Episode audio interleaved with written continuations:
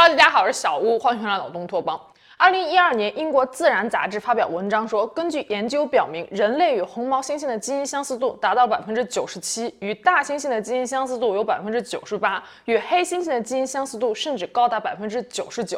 在之前的视频中，咱们聊到了镜像神经元，就有观众提出来了很有意思的问题：在部分灵长类动物中也发现有镜像神经元，比如说恒河猴、黑猩猩、红毛猩猩等等。那么有没有可能对这些动物进行训练，使它们拥有和人类一样的智慧文明呢？今天咱们就用几个实验来回答这个问题。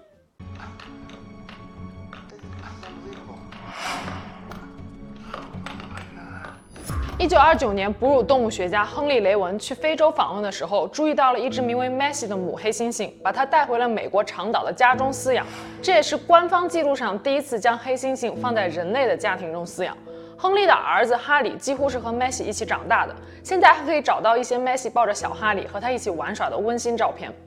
但是这并不能称得上是一次实验，因为梅西还是被当做一只动物，一只黑猩猩来对待的，大部分时间还是被关在笼子里，只是偶尔被放出来透透气而已。不知道是不是因为饲养方式的问题，梅西和其他的黑猩猩并没有表现出来非常明显的差异，甚至随着时间的推移，梅西的攻击性越来越强，着急了还会咬人。最终，在一九三四年，Messi 被送回了美国芝加哥动物园。三年之后，在动物园里去世。而真正把黑猩猩当作人类来饲养的第一次实验，发生在一九三一年。古雅实验的主导人是美国印第安纳大学心理学教授凯洛格。凯洛格认为，周围的环境对人的成长起着至关重要的作用，尤其是在生命初期。他认为，幼年时期形成的一些习惯，将会伴随人的一生。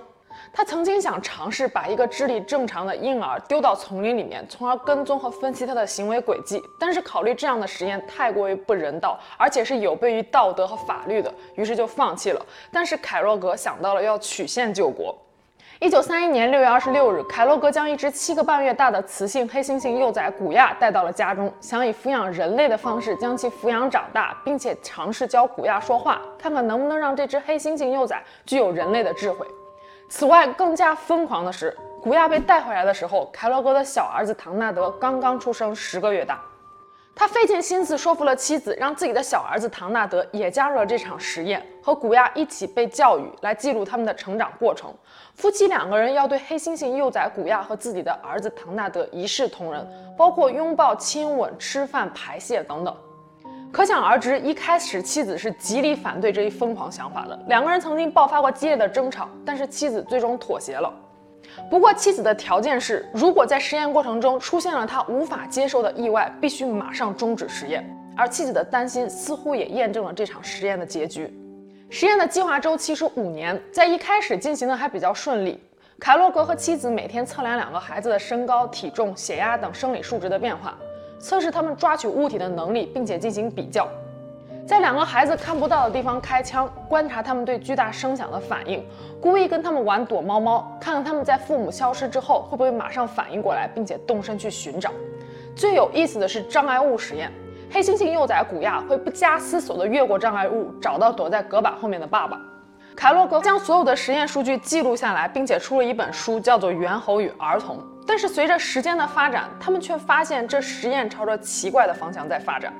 因为黑猩猩要比人类的成熟期早两到三年。从刚才的实验片段中，咱们可以看出来，古亚不管对声音还是对障碍物的反应，都要比人类儿童唐纳德稍微快一点。也是古亚先学会了用勺子吃饭，用杯子喝水。看到天花板吊着的饼干，他会知道利用凳子去得到它，而不是像一般黑猩猩一样腾空跳跃去抓取。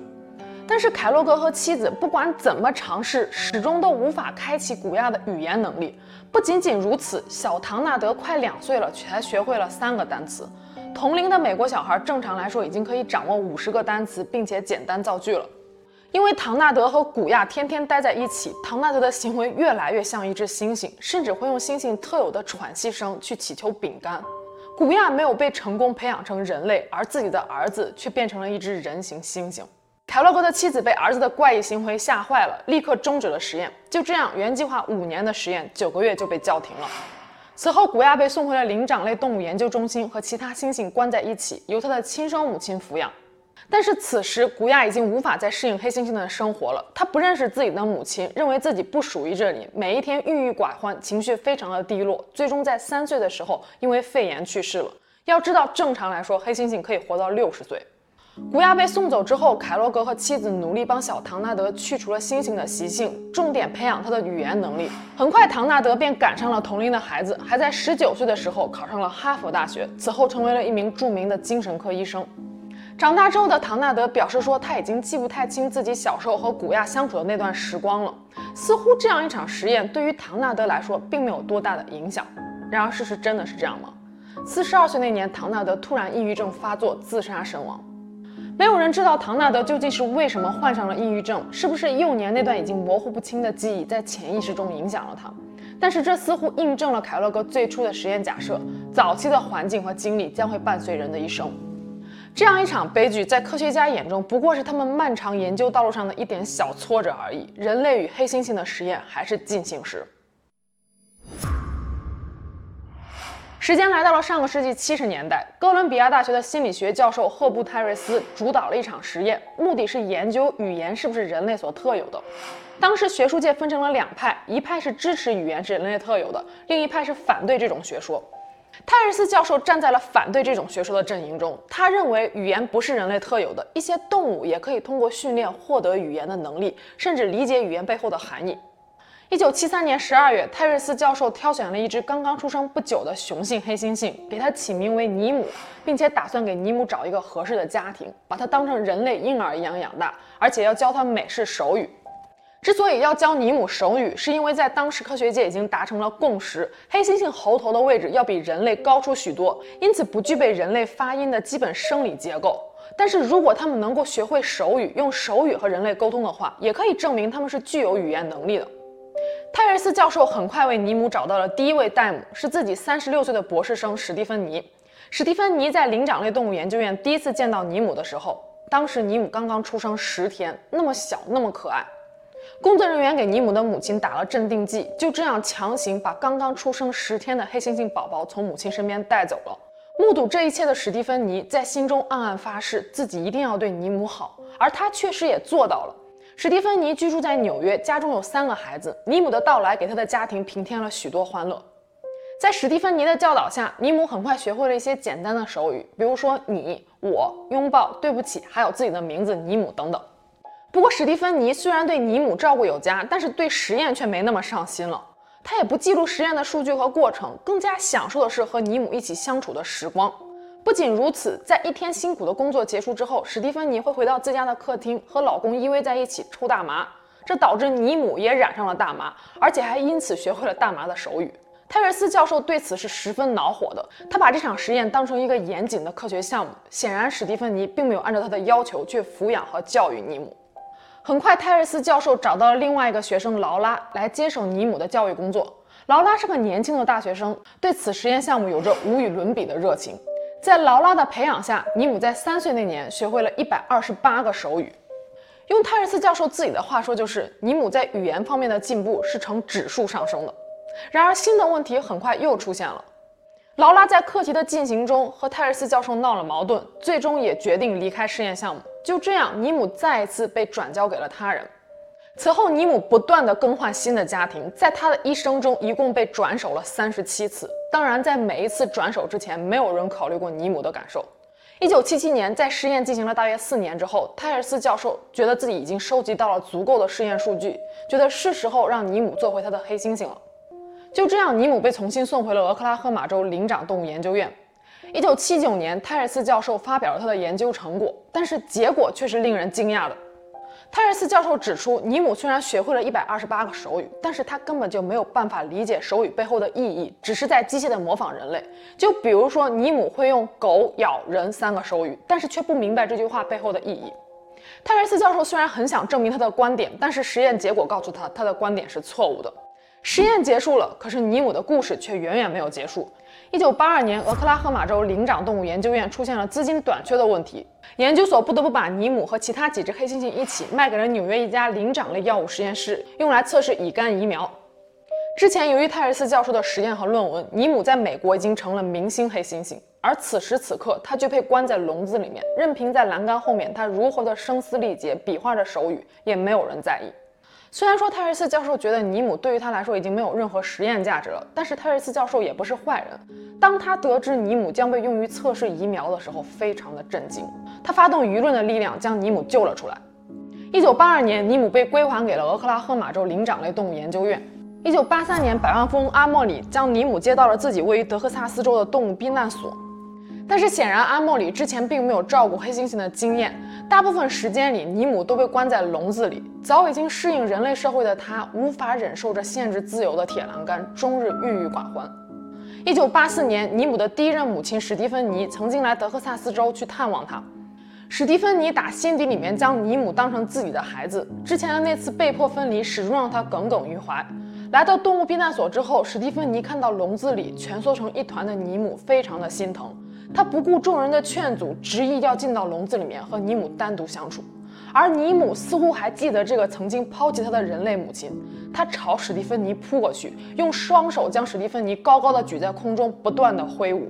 就像是在发泄着自己心中的怒火一样。事后，史蒂芬妮曾经回忆说，这是他感觉自己离死亡最近的一次。但是尼姆最终还是没有伤害史蒂芬妮，发泄够了就悄悄走开了。不过从那以后，管理员再也不允许尼姆接触人类。最终，尼姆于1997年死于心肌梗塞，享年26岁。几乎是在尼姆计划被执行的同一时期，美国田纳西大学人类学家林恩在一只雄性红毛猩猩夏特克身上展开了一项关于人类行为究竟是先天遗传还是后天习得的研究。而夏特克也被认为是第一只可以用手语和人类沟通的猩猩。一九七七年，红毛猩猩夏特克出生在亚特兰大的一间灵长类动物研究中心，在几个月大的时候，被人类学家林恩带回家去，以人类幼儿的方式抚养。不到几个星期的时间，聪明的夏特克就学会了不少简单的美式手语。林恩经常带着夏特克出入于田纳西大学。聪明可爱的夏特克非常受老师和同学们的欢迎，田纳西大学甚至还承认了夏特克的学生身份。到了期末，会为他安排一场特殊的期末考试。比如说用手语去表述不同的物体，使用工具辨识颜色等等。最后不知道有没有噱头的成分，夏特克竟然还出现在了田纳西大学的毕业照上。随着时间的推移，林恩开始培养夏特克深度融入人类社会的技能，比如说使用金钱和理解金钱的意义。林恩给了夏特克几个长得像钱币一样的金属片，如果想要玩玩具或者是想要吃东西的话，就需要用金属钱币来换取。林恩对他的实验结果非常的满意，他认为夏特克懂得了用手语和人类沟通，甚至理解了钱币的概念，这也印证了他最初的想法：人的行为是后天习得的。然而，事情的转折出现在夏特克九岁那年，他在田纳西大学门口玩耍的时候，和一位女同学起了冲突，后来学校以袭击学生为由将夏特克逮捕，并且送回了灵长类动物研究中心，在那里，夏特克被关了整整十一年。十九岁的时候被亚特兰大动物园收养，于三十九岁时，二零一七年八月死于心脏病。媒体对于夏特克的死大肆渲染，说他是因为被迫和人类母亲林恩分开，患上了重度抑郁症，终日精神萎靡，最终郁郁而终。然而事情真的是这样吗？夏特克的去世确实是令人惋惜的，但是媒体的宣传也确实有些用力过猛了。事实上，在亚特兰大动物园，夏特克被照顾得很好，管理员还给他找到了一个伴侣，夫妻两个人领养了三个孩子，一家五口过的是其乐融融。在晚年，夏特克患上了心脏病，动物园甚至还派出了一支专业的医疗团队去为他提供最佳的治疗方案。与此同时，有很多人对林恩的实验结果提出来了质疑。我们先来看一段实验小片段。在这段片段中，实验人员尝试给夏特克倒饮料。夏特克的另一只手中拿着一个钱币，但是需要实验人员向夏特克做出索要钱币的姿势，他才知道把钱币给实验员。这像不像我们平时训练自家宠物犬的画面？让狗狗做出来一个姿势，然后会给狗狗一点吃的。久而久之，狗狗想要讨要吃的的时候，就会做出来相应的姿势。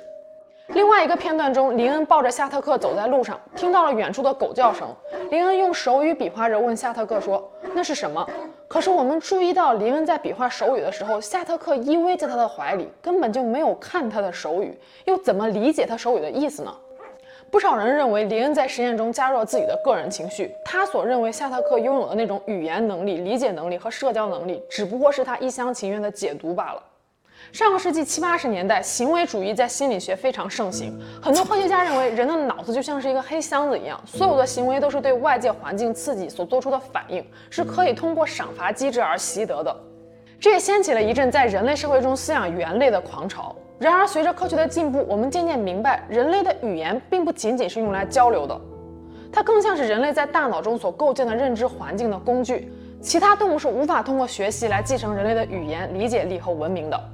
人类与实验动物的亲密接触，一方面会使实验数据看起来不自然，同时暴露人类的脆弱，增加动物攻击人类的可能性；另一方面，侵入性的实验将一只动物带入人类社会，让他们误以为自己是人类社会的一员，在实验结束之后又无法对动物的余生做出来妥善的安排，这样对于动物来说是极其不道德的。现如今，科学界已经不会再让动物参与深度侵入人类文明的实验项目了。最后，我们回到视频最初的问题：人类与红毛猩猩、大猩猩、黑猩猩的基因相似度高达百分之九十七到九十九。那为什么这些灵长类动物无法拥有高等智慧文明呢？事实上，大家知道吗？我们和猫的基因相似度也高达百分之九十，和奶牛的基因相似度高达百分之八十，就连果蝇和鸡的体内也有百分之六十的基因与人类相似。这就是世间所有生灵的基因同源性。而我们与猩猩这百分之一到三的细微基因差异，却散布于整个基因组，是我们何以为人的根源。让我们拥有智慧文明，在农耕、语言、艺术、宗教、哲学等各个方面区别于其他动物，同时也让我们拥有了创造如今高度文明社会的能力。好了，今天就到这里，我们下期节目见喽，拜拜。